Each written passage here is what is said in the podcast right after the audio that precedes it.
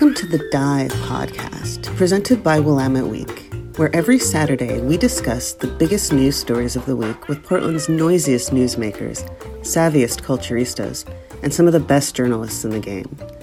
I'm your host, Brianna Wheeler, and I want to hear from you. So send your questions and comments to me, B. Wheeler at wweek.com. All right, y'all, enjoy the show. Did you know that Astoria, the sleepy coastal Oregon town founded by a fur trader named John Jacob Astor in 1811, is the oldest American settlement west of the Rockies? Side note colonizers are like the least creative town namers, right? Fuck. Anywho, long before the uninspired fur trader John Astor rolled up to the breathtaking confluence of the Columbia River and the Pacific Ocean, that whole breadth of oceanfront countryside was Chinook territory. Those communities have recorded histories reaching back hundreds of thousands of generations, and shipwrecks are a part of that history. So much so that now, thousands of years later, many still obsess over the details of those 3,000 plus wrecks. And the hidden coves that may or may not contain them have become the stuff of Oregon lore. This week, me and my guest, Doug Kenck Crispin of Kick Ass Oregon History, will examine one of the most prolific mysteries of the coastal territory the beeswax wreck, whose thrilling tale is not only the source material for The Goonies, but whose most recent discoveries may paint a clearer history of one of Oregon's most legendary and mysterious shipwrecks. It's Saturday, August 6th, and this is episode 83 of The Dive. On today's episode, Doug Kenck Crispin and I will unpack his contribution to this week's Weird Summer Tales cover package, Cave of Wonders, wherein a forgotten Spanish galleon washes ashore in Astoria, possibly solving the age old mystery of what's up with all this beeswax on the shore? And wait a minute, the Goonies is based on a real shipwreck? Before Doug and I chat about pirates, colonizers, and the native narrative of buried treasures, please allow me to share a few things I learned from this week's edition of Willamette Week. The Black Resilience Fund began accepting applications for an initiative to provide 50 black families with a basic income of $2,000 a month for three years. This program is a part of Brown Hope, a nonprofit founded by activist Cameron Whitten, whose work in Portland's black community has been prolific. More than 7,500 people applied in the first 24 hours of the program going live, and hopefully its success will shake up the status quo and create some much needed opportunity for the families who apply and are accepted. It's been 242 days since the Taft Home for Low Income, High Risk Disabled Seniors closed, and the Portland Housing Bureau still has not established a timeline for its reopening. Sophie Peel reports that despite the city having a considerable say in what happens to the Taft, the building remains shuttered and the city remains tight lipped about its status. Word is Bond is a nonprofit that stages a poetry workshop to empower young black men ages 16 to 21 and bring them together with law enforcement. Both the cops and the young men's works have been collected in the anthology Picture Me Thriving. Rachel Saslow reports that you can get your copies at mywordisbond.org. Now, let's get into my chat with Doug Kenck Crispin about the beeswax shipwreck and the Cave of Wonders. So, for the uninitiated, what exactly is the beeswax wreck? Well, the beeswax wreck is kind of a kind of an enigma. For over 300 years, big chunks of beeswax have been floating up onto the Oregon coast, kind of around the Nehalem area, kind of um, uh, by the Neahkahnie Mountains. So, you know, it's by the state parks there, kind of Oswald State Park area, and kind of a little further south. Um, a lot of beeswax and broken shards of Chinese porcelain have been just found along the beach for hundreds of years. I mean, by native folks before the American European colonizers came here, but then also by them. if you go to the museum in Tillamook, the history museum there, they have some big chunks of the beeswax. Uh, there's a photo of one in the, in the article that I wrote, Cave of Wonders. Um, Salem Public Library has a big old chunk of beeswax. So they're just kind of around. They've just kind of been folded into kind of our Oregon consciousness, even before Oregon was a political identity known as a territory or a state. This beeswax has kind of been around. So the question is, where did it come from? Now, kind of concurrently with this story are these just fantastic stories of treasure that are buried kind of in the same area. I mean, actually, exactly in the same area. Ooh. And these stories as well have been around long before Oregon was a state. You know, Native peoples had talked about um, what would appear to be, you know, European ships coming to the coast of Oregon and then maybe bringing chests, maybe burying a body, um, you know, just all kinds of just really weird treasure shit, you know. And I mean, one way to interpret it, Scott Williams said, is you know, if you're some hayseed farmer from Ohio that just moved out to Oregon to kind of start pioneering things, and you know, you hear these stories, of course, you're thinking pirate treasure, you know, sure. but maybe there's a different tale. So, nonetheless, this is kind of the introduction. You know, there's kind of this physical evidence that keeps washing up on the shore and then there's also these kind of treasure legends that kind of get commingled, yeah. right? These two incidents. And, you know, what the article is about is kind of another piece of information that, uh, that, you know, this team may have found about the origin of whatever it was that was carrying all of this beeswax. So that's kind of the beeswax business. What else is being retrieved from that wreck that's got that idea of like real treasure percolating? Well, the answer to that is not much. Um, you know, it's it's definitely a lot of shipwreck material. You know, detritus, debris that's kind of left over. Um, but in terms of you know um, when I think of treasure, again, like I said in the article, I'm thinking Goonie shit. You know, yeah. I'm thinking like like Rubies. silver and gold, gold and yeah. some jewels, and just put on my necklaces and drink from a silver chalice. Yes, you know, goblets. yes, treasure. You know, whereas when I spoke with Scott Williams, who's in, in charge of the program, you know, he's like, well, you know, there might have been some carved ivory or something like that. I'm like, yeah, right. Oh. Like, how much? Will it fit in the chest? This carved ivory. So, so yeah, there there is not a lot of physical evidence with this specific shipwreck that uh, these investigators believe that they've kind of you know that they've kind of narrowed in some more information on. So, essentially, what happened is in 2018 uh, Scott Williams, who is an archaeologist, and he is the head of the Maritime Archaeological Society, which is a group based out of Astoria.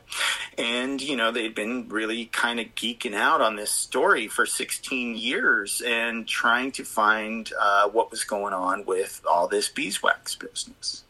So some of the beeswax um, has been examined, and the Tillamook History uh, Museum has a placard that identifies the pollen that was used within the beeswax was from the Philippines. Um, so that's some pretty intriguing information there. And so they began looking at uh, the Marine Archeolog- uh, Maritime Archaeological Society began looking at kind of how this beeswax would have come to the shore of the United States. What we know is now is the United States. Of course, then it wasn't.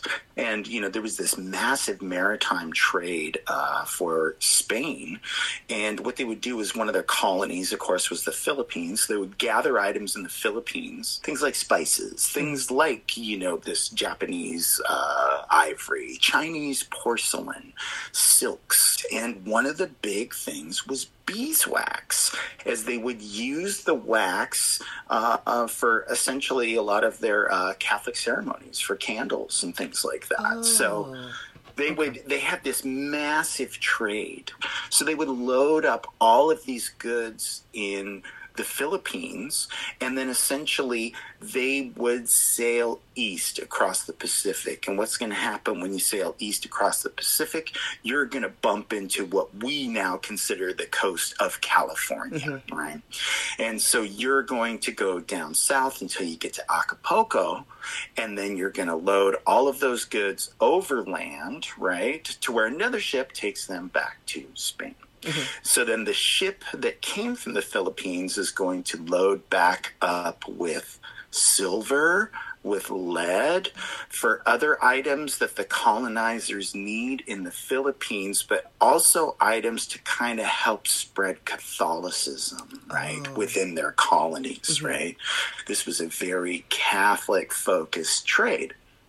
So all those items go back and forth. So these are this is a trip that really takes like a year for it to commence.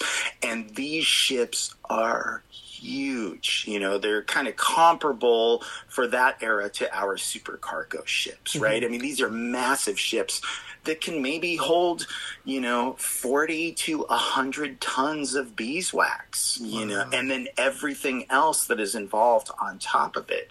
So, because they were so valuable, Scott Williams detailed that the Spanish kept just kind of impeccable records on these ships, right? And sure. then during this time frame, they only lost four of these ships because when one of these ships sunk, it was a huge financial loss. So they really wanted to kind of recover whatever they can salvage from those ships.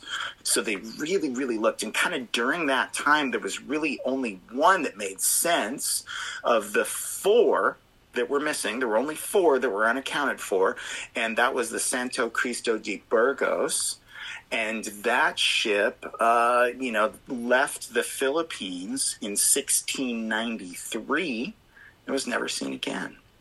So the problem that Scott has with this theory is that the ship Oregon is like really, really far north from where these ships should have been. Sure. Typically, you know, when they come out of their Pacific transit, they're going to land at what we now know as Monterey Bay, mm-hmm. you know, or maybe a little further south and then head down to Acapulco. Like maybe, maybe, maybe San Francisco era mm-hmm. area, you know, as we call it today. Um, but the Oregon coast is really, really far north. Yeah. So that's but again, there's all of this physical evidence. Uh, you know, there's some historical accounts. There's actually um, there was a tsunami that happened right around 1700 uh, that they feel uh, was involved in the in helping to date this ship as well. Mm-hmm. That the wreckage could have been covered uh, by a lot of the, the the the sand and the silt and that sort of thing, and really kind of preserved a lot of this. Mm-hmm. And that you know that this kind of maybe slowly breaking up. Like the wreck is likely right off the coast. They just don't know where what is the earliest story of um, of a wreck happening off the Oregon coast? And because it has to, I mean, you just said that it, it predates colonization. Oh yeah, exactly. It's, it's native peoples. Native peoples have talked about that. Now, if if we go back to the historical record, you know, of course, I mean, this. Let's talk about air quote discovery, right? Sure. Uh, so, so native peoples have been living on the Oregon coast, around the mouth of the Columbia, and so on for you know thousands of years. They they say that they've been living here since day one, since the Earth was created. So let's just go with somewhere there, right? Um, in 1579, Sir Francis Drake circumnavigated the globe, and there's some thought among historians that he may have come as far north as Oregon. So we're talking later than that, right? Mm-hmm. But, you know, there have been over 3,000 shipwrecks that have, you know, either sunk or wrecked along the Oregon coast. So there's a lot of kind of historical fodder that can really feed into you know we we have a lot of documentation that can feed into a lot of these native native histories that have been around for for much longer than the documentation right so mm-hmm. so it's really quite some time that there have been stories of of ships wrecking along the Oregon coast uh, one of the members of the uh, Maritime Archaeological Society is a gentleman named Craig Andes, and he's a commercial fisherman.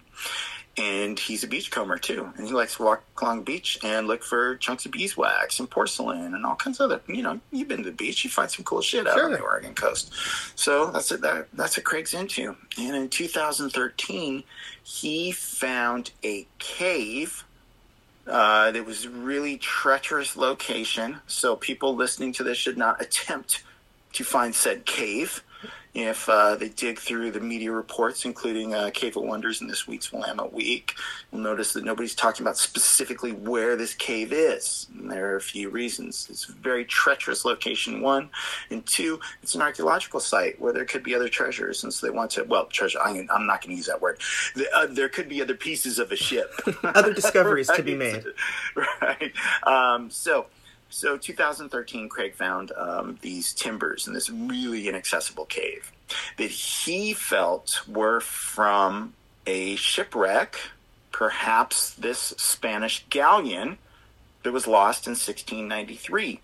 So he covered them up with sand and kind of put some rocks on them and things like that because um, you know they're pretty waterlogged. I think that it's it was just an extremely low tide that he found them.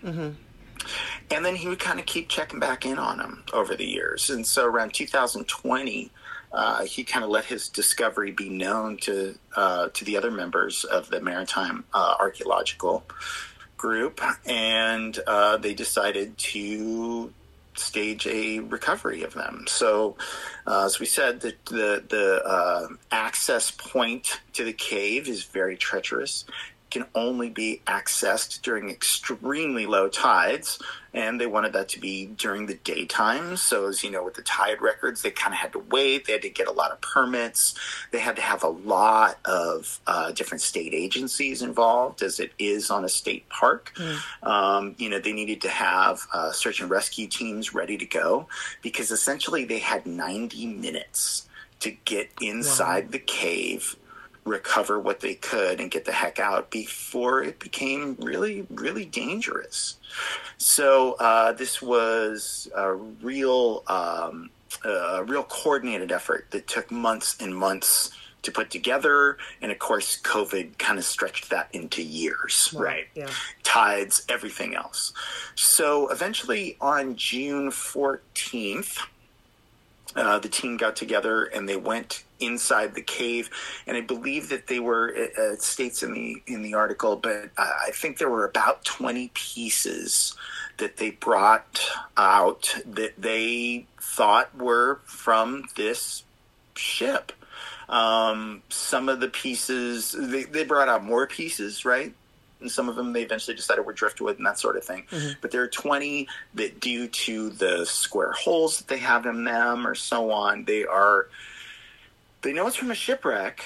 And it may be from this shipwreck that they are thinking of specifically, right? The Spanish galleon from 1693. So more work needs to be done um, to do some carbon dating. They also want to send pieces of the ship or um, 3D scans of them, probably more more likely, um, to experts in the Philippines or maybe in Spain, and just kind of, hey, does this look like it might have been from a ship that was built in the 1650s? Kind of thing. So they're just trying to gather more information. But really, what this info this isn't. It's new data to the discussion, but it doesn't really change what was already kind of the hypothesis of the group from 2018 that this was this specific Spanish galleon that went missing in 1693 and drifted, you know, off the Oregon coast where it wrecked. That is still kind of the same argument, and they're hoping that these timbers that they recovered will help to reinforce that hypothesis. Mm-hmm. Now, where did you first hear about this story? Had you been following the Yeah, story of yes. the potential new discoveries? So, I don't know. I probably heard about this story like 15 years ago or something like that. I picked up this um, this uh, yellow book at Goodwill um, from the 19 early 1970s. It was called Treasure Hunting the Pacific Northwest or something like that. And it was written by a woman named Ruby El Hult, and she had just kind of compiled a lot of these Oregon stories, you know, of or Pacific Northwest stories about these these treasure hoards, and uh, this Neahkahnie treasure was in there, which is essentially, you know, a ship appeared off the coast, or maybe it wrecked off the coast.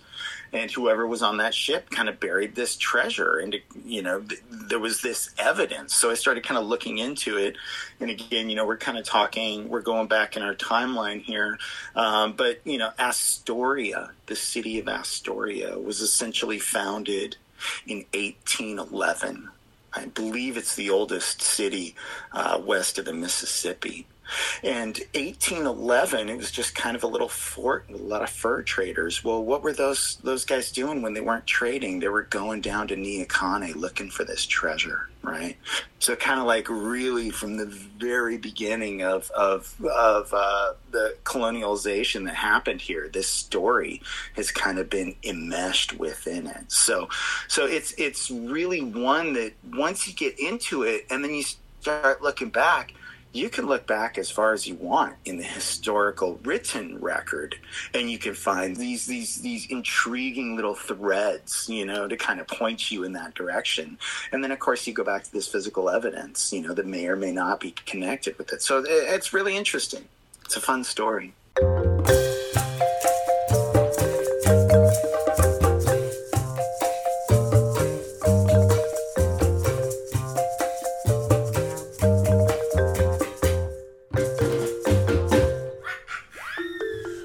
thanks to this week's guest, Doug Kenck Crispin, and thank you for joining me. I hope you'll join me again next week. Until then, bye.